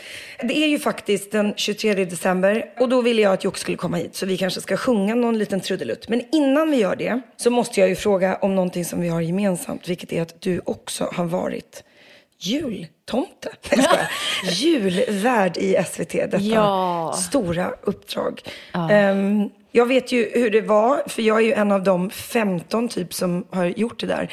Men det är inte så många som vet hur det var. Så vill du berätta om din Ja, upplevelse av det?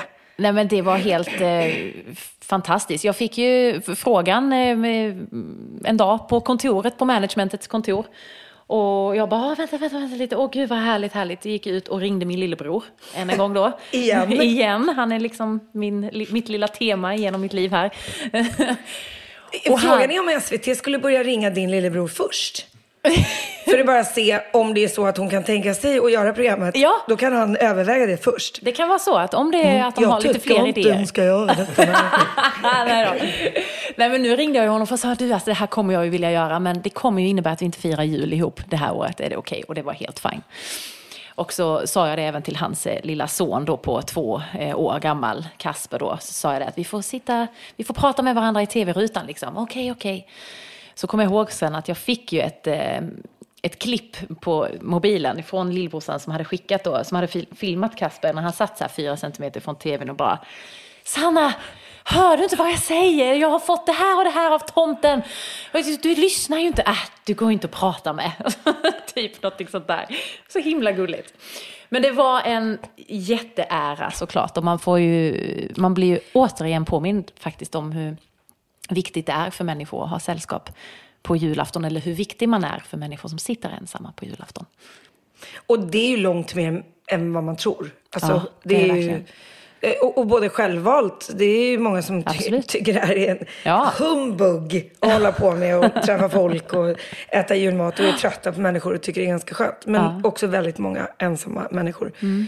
Trodde du någonsin i din karriär att du skulle få frågan om att vara julvärd? Nej! Min Jag blev så chockad. Min upplevelse var lite det som vi talade om tidigare angående julskiva. Ja. Att jag tänkte Ja. att det där gör man väl möjligtvis innan man dör. Inte någon gång när man är i 30-årsåldern. Nej.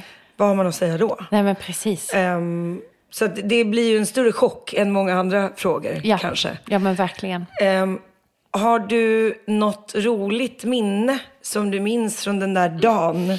Alltså jag minns, jag tror jag minns det mesta ifrån den dagen faktiskt. Alltså jag, men framförallt så är det ju, ja först och främst så är det ju så att alltså jag missade ju Arne Weises telefonsamtal. Nej! Ja, han ringde ju, alltså för jag visste ju detta att han skulle ringa och önska julvärden lycka till. För det hade jag ju hört att det hade han gjort med alla andra julvärdar. Ja, det gjorde han med mig. Ja, nej men alltså, och jag, så jag, och, men det var så mycket och sen så bara helt plötsligt så är det någon som kommer in till mig mm, tio i tre och säger Ja Sanna, Arne Weise ringde och han önskar dig lycka till. Va? Och jag fick inte prata med honom i telefon. Nej men du var ju inte där. Vilken Nej, men- sorg. Ja, det var fruktansvärt. Så det minns jag, att jag var lite besviken över det. Och ka- framförallt de här, eh, precis innan eh, sändningen startar, liksom, när man hör de här 3, 2, 1, varsågod Sanna. Då är det ju, jag skulle ju öppna mitt julvärdskap med att sitta och spela på flygen i Ser du stjärnan i det blå? Vad skönt att du gjorde något enkelt när man är orimligt nervös. Som att spela piano. Ja, jag var så Ja. sjukt nervös. Ja, över det är detta. klart. Alltså, jag, bara, jag hade sån handsvett också. Det var, jag minns det. Jag tänkte att jag kommer bara... Alltså tangenterna, jag kommer inte, jag kommer inte fixa och sätta fingrarna på dem. Men i alla fall... Och så är det fem minuter kvar och jag sitter där och spelar lite och repar för mig själv och sådär. Och tycker att allting känns väldigt lugnt och fint och harmoniskt och så. Det känns bra det här. Och sen bara hör jag i mina öron hur Björn, eh, min producent, bara Nej! Ljusen är inte tända! Och brasan är inte tänd och det ena med det tredje och det var full panik. Och sen bara ser jag hur han kommer ut ur kontrollrummet, heter det, och bara liksom hoppar i slow motion ser jag allting hända. Han bara hoppar över monitorerna rakt framför mig, tänder ljusen i panik och brasan är där och allting bara, det blir en helt ny värld i slow motion. Och jag bara, vad händer? Och sen bara hör jag till slut bara, tre, två, ett. Varsågod Sanna. Ser du stjärnan i det blå? Alltså, Åh, vilken panik. och sen är det ju fem minuter som vi bara pratar för miljontals tittare. Liksom. Ingen paus, ingenting. Så när Kalanka väl gick igång så var det bara Jaha, vad, vad, hur gick det här egentligen? Vad, vad var det som hände innan? Alltså det var så sjukt. Alltså på julafton är det ju en väldigt liten redaktion. Det är Ja. ju typ nyhetsbyrån som sitter i SVT-huset och sen är det bara julvärdsfolket. Så Ja. man har ju en kameraman och typ en person i kontrollrummet och någon till. Exakt. Väldigt, då han, han har inte riktigt hunnit med sina arbetsuppgifter helt enkelt. Men jag tänker det är allt för storyn, då har man någonting att berätta också. Vad var du mest nervös för? Tända ljuset. Ja, jag vet. Hur är det möjligt att Nej, man är så nu- nervös för det? Alltså jag var så nervös. Övade du det? Ja, det gjorde, ja, men grejen var ju så här, det tog ju enormt lång tid för mig att tända det där ljuset egentligen nu när jag har tittat på det i efterhand. För på alla rep och alltihopa så gick det ju jättebra. Men hemligheten med det, varför det gick så bra, var ju för att vi redan hade tänt det ljuset några gånger. Så att veken var ju redan liksom... Hade du inte gjort det på sändningen? Nej, det var ju en av Björns uppgifter. Nej. Jag måste prata med Björn. Det är ju katastrof. Katastrof. Jag har aldrig sett den riktiga sändningen. Det som ligger uppe på eh, SVT är mitt genrep. Ja. För jag kan säga att om det där hade varit den riktiga sändningen, då är jag orimligt lugn. Den riktiga sändningen hörde jag mitt hjärta slå i mitt öra. Nej. Och jag, jag hann ju prata med Arne Weise. Mm, eh, han ringde ganska sent alltså. Han ringde lite sådär så att jag blev stressad. Eh, han ringde kanske 20 i tre. Och då var jag av någon outgrundlig anledning inte riktigt klädd. Och han ringde på min telefon och min första tanke är att det är någon som skämtar. För ett, hur har Arne Weise mitt telefonnummer? Ja, och två, varför ringer han? han? Han vet ju vad jag Vid ska göra om tiden. 20 minuter. Eh, och han var så lugn. Hej, det är Arne Weise. Ja. Tystnad. Nämen. Hej Arne! Och sen hade vi en, en härlig, eh, ett härligt samtal och han gav säkert något tips och, och råd och berättade några historier. Och så började jag liksom märka att så här, jag kommer inte kunna stänga av Klockan honom. tickar. För men jag har inte tid riktigt. Så jag andades lite djupt och sa, Arne jag är så otroligt eh, tacksam för det här. Men jag är, är ju hem- hemskt ledsen, jag måste gå. ja, ja, men du glöm inte. Och så sa han något mer. Och så la vi på. Och, det, och sen kom jag in och satte mig. Och så var det typ liksom, ja nu är det en och en halv minut kvar. Och jag bara, va? Ja, är är, det redan, är vi redan där Ja. liksom? Så jag hann inte riktigt landa i det här. Sen hade jag ett änglaspel med Arne Weise hade Ja. jag i min julstudio, bredvid mitt julljus. Som jag tyckte var lite roligt att sitta och kolla på hela den där dagen. Att han var liksom lite med mig Han var ändå. lite med dig. Ja, men det är klart. Ja, men det är en cool grej att Men vi har fått du göra. missade Alltså. i alla fall inte hans Nej, samtal. det gjorde jag inte. Det gjorde jag inte. Man är väl proffs och har tydligen Exakt. sin mobiltelefon där. Precis. Vad var min mobil? Alltså, det undrar jag. Eh, Sanningen är den att det är ju jättemånga människor som har det väldigt tufft den här julen, som du och jag talade om tidigare. Som inte är med, med sina nära och kära och inte kommer att kunna vara det för första gången kanske någonsin på grund av pandemin. Det är också ett sånt där år när vi har förlorat många nära och kära eh, på ett sätt som jag är övertygad om att de flesta inte har varit med om tidigare. Kanske inte hunnit säga hejdå, kanske inte fått säga hejdå eh, och absolut inte trott att de skulle förlora någon så nära på det här sättet i och med att vi inte har varit i den här situationen tidigare. Och i år är det Lars Lerins uppgift, tack och lov, inte din och min, att eh, sprida lite hopp och lite kärlek och lite glädje. Och eh, det ska bli jättemysigt att få Ja. sitta och, och titta på honom. Och i och med att vi faktiskt inte har fått vara ute och spela den här december och, och både du och jag har väl mer eller mindre kanske varit ute och spelat varje december sedan vi var, Små. ja, sedan vi var små. Så jag frågade om du ville sjunga något tillsammans med mig och med Jocke. Och då har du valt en av Sveriges mest kända eh, jullåt som har en väldigt passande refräng. Så med den här låten så önskar jag och Sanna Nilsson er alla som lyssnar ett stort tack för att ni lyssnade på det här avsnittet av Talk to me och framförallt såklart så önskar vi er god jul. Och ett gott nytt år.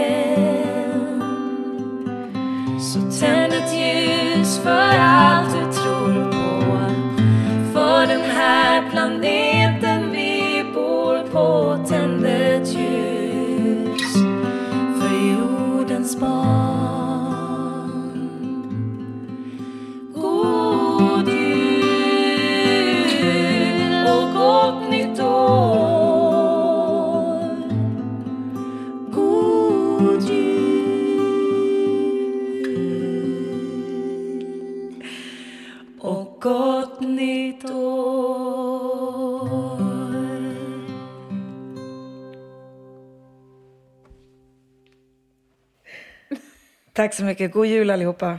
God jul. Puss och kram.